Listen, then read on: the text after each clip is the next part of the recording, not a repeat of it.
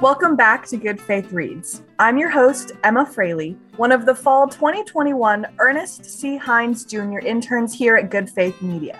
Good Faith Reads is a short podcast released twice a month in which we focus on one of our book authors at Good Faith Media. We've published more than 100 titles under our Nurturing Faith book imprint, and we invite you to check them out at goodfaithmedia.org/bookstore. Today's guest is E.B. Self author of the book Ways of Thinking About God The Bible, Philosophy, and Science. He's joining us today remotely from Hopkinsville, Kentucky. Ben, welcome to the podcast. Thank you very much. We're very glad to have you here. I took a look at your book, Ways of Thinking About God, and I was just wondering if you could give us a basic overview of how you would describe this book. Well, the book is primarily an attempt to indicate that there are various ways of thinking about God there are many people who concentrate on one way, which might is which is often the biblical way, but I thought that there would be other ways as well. So what I'm trying to do is to summarize what I believe the, the Bible has to say about God, and then I'm trying to deal with what some philosophers have had to say about God, and then I'm trying to deal with some scientists who usually do not themselves talk about God all that much, but they have discoveries that are important for people who do think about God. So I was trying to cover all those ways of thinking the Bible and philosophy and science. And I am, by the way, not a scientist, so I have to uh, give you a warning about that. I'm, I'm trying to deal with what I believe scientists have said. So, in terms of writing this book, what is something that you may have learned? So, given that you're maybe not a scientist or not a philosopher, something that you learned through the course of this book that you've carried with you through the rest of those years? It is very difficult to find people who have the same interest that I have. I'll refer to a colleague of mine, uh, a history professor, who said that even though he is very popular and speaks often, and has a great demand for his appearances. He has said that one of his disappointments in life is that people are not as interested in history as he is. I think that there are people who are interested in God, but not necessarily, not necessarily in thinking about God. Now, if I can try to explain that just a little bit, I think there are people who think about God to some extent in the way that they want God to help them sometimes in the way that they believe that they can serve him. But they don't necessarily want to consider what a number of different people have said about God.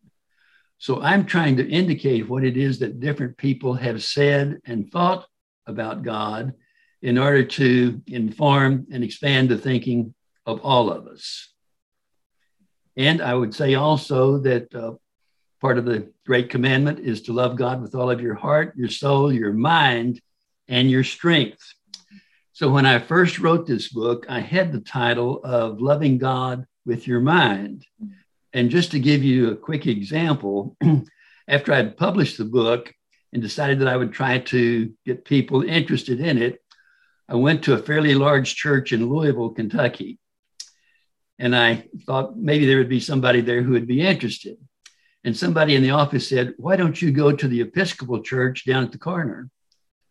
And I thought, you mean you don't think there's anybody who is a Baptist here who would be interested in this? And so that was kind of a disappointment for me. But I'm afraid that I have found that um, fairly often that people are not quite as interested in thinking about God from different perspectives as they are perhaps in having their own particular interpretation of God, which maybe satisfies them and is sufficient for them, but I think is not adequate. As I was reading this book, I noticed that it was very straightforward, very easy to read. A lot of um, really general or basic terms were defined very clearly. It was almost like an introduction to the topic. What was your motivation behind making this book so straightforward and easy to read? Well, a little bit more of my background.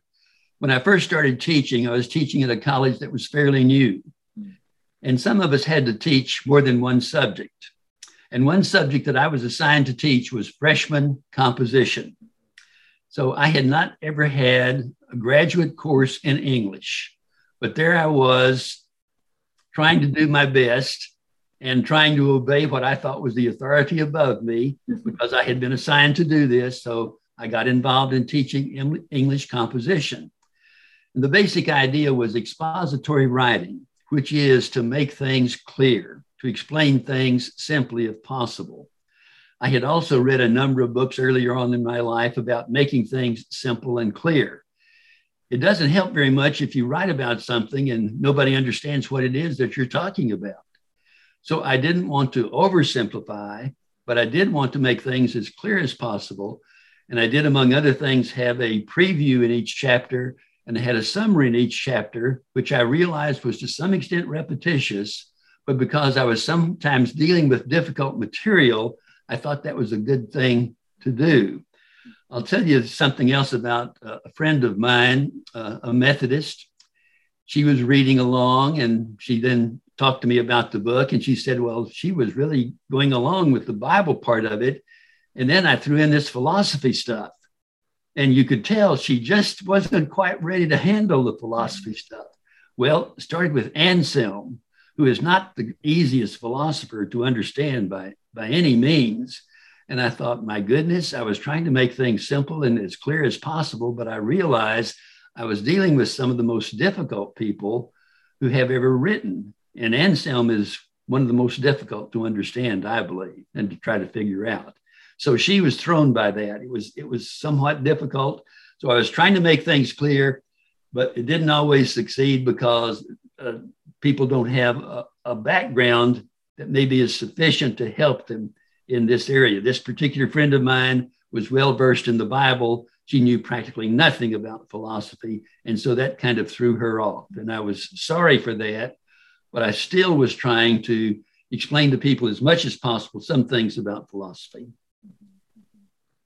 Yeah, I mean, I would say that was definitely one of the things that I was struck by most in reading this book is it, it felt very accessible, um, just very, very clear. And I, I would say, in my opinion, I think you did an excellent job of accomplishing that goal. Well, thank you very much. yes. On that note, we'll be right back in about 30 seconds with more of Good Faith Reads.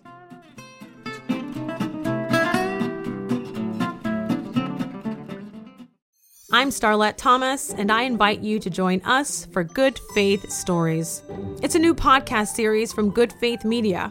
In each episode of Good Faith Stories, we'll bring you a collection of different stories tied to a theme, unique and true stories as told by the people who live them. Each story is short, six or seven minutes, with a little mood music. Listen to Good Faith Stories wherever you get your podcasts, and find us online at goodfaithmedia.com Welcome back to Good Faith Reads. Today, we're joined remotely by E.B. Self, author of Ways of Thinking About God. I'm Emma Fraley of Good Faith Media. Now, Ben, I did notice that in this book, after each, you know, section or chapter, there were some like maybe summary questions or questions for additional thought. Would you say that this book is meant to be used as sort of a, teaching material or a group material, or is it something that people could use as like a Bible study, for example? Well, I was hoping that that would be the case. I don't know that very many people have done that, but that was my wish that they would do something like that. Uh, my idea was to stimulate further thinking, not just to tell people what to think, but to help them in their thinking. Um, I have three sons, and they said that sometimes when we would sit around the dinner table when they were younger, we would talk about different things and something would come up. And I would say, Well, there are three ways of looking at that. Mm. And they would say, Wait a minute, we want to know what you think about it. and I hesitated to do that because I didn't want to tell them just exactly what I thought. I didn't want to overly influence them. I did want to give them material so that they could think for themselves. And I'm am hoping still that there will be people who will use this book perhaps as a group study and will deal with some of those questions. Now, this book did come out in 2013, so it's been a little while, and obviously, maybe the political climate has changed. People's perspectives towards faith and science may be different now. Is there anything that you would change about this book since its publishing?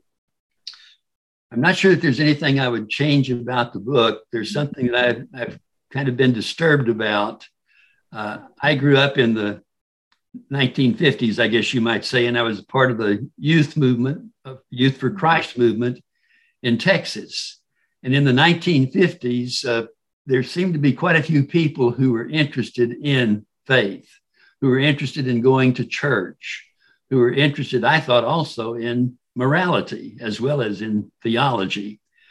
And today it seems as though there are so many people that are, I'm sorry to say, hateful and spiteful and so opinionated you can hardly speak to them.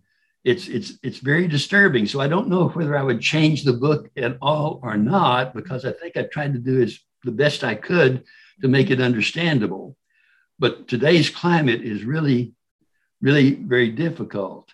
So I believe we're in a climate today, whether it's political or religious or whatever, that is really kind of distressing. And you don't seem to have the free and open discussion that I thought we seemed to have more of back when I was a younger person. And I was, I guess, writing in terms of what I thought of when I was a younger person. Mm everybody would be willing to at least consider something, whether they agreed with it or not. They would at least be mm. willing to consider it and think about it and say, well, you know, maybe I should change my mind a little bit here or a little bit there, something like that. There does not seem to be that opportunity quite so much today. Unfortunately, Ben, I, I think I really, really agree with you on that one. And that, that's the difficult place to be.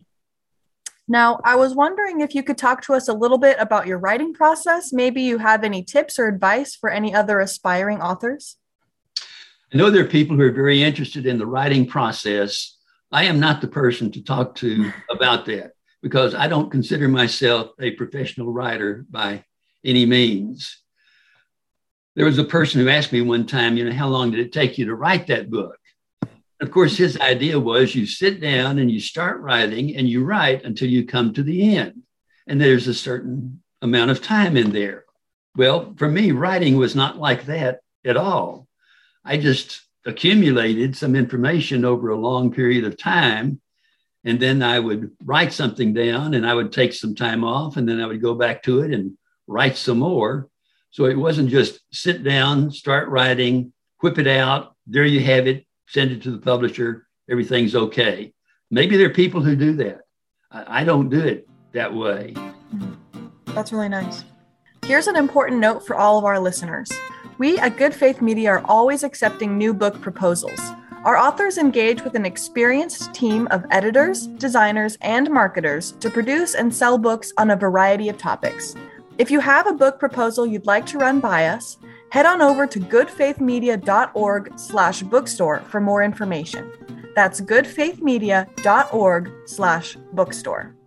Now, Ben, I was wondering if you might read for us or summarize maybe a brief passage from the book, maybe because you think it's critical for listeners to hear, it's representative uh, of the book as a whole, or just because you think it's especially important for folks to hear right now.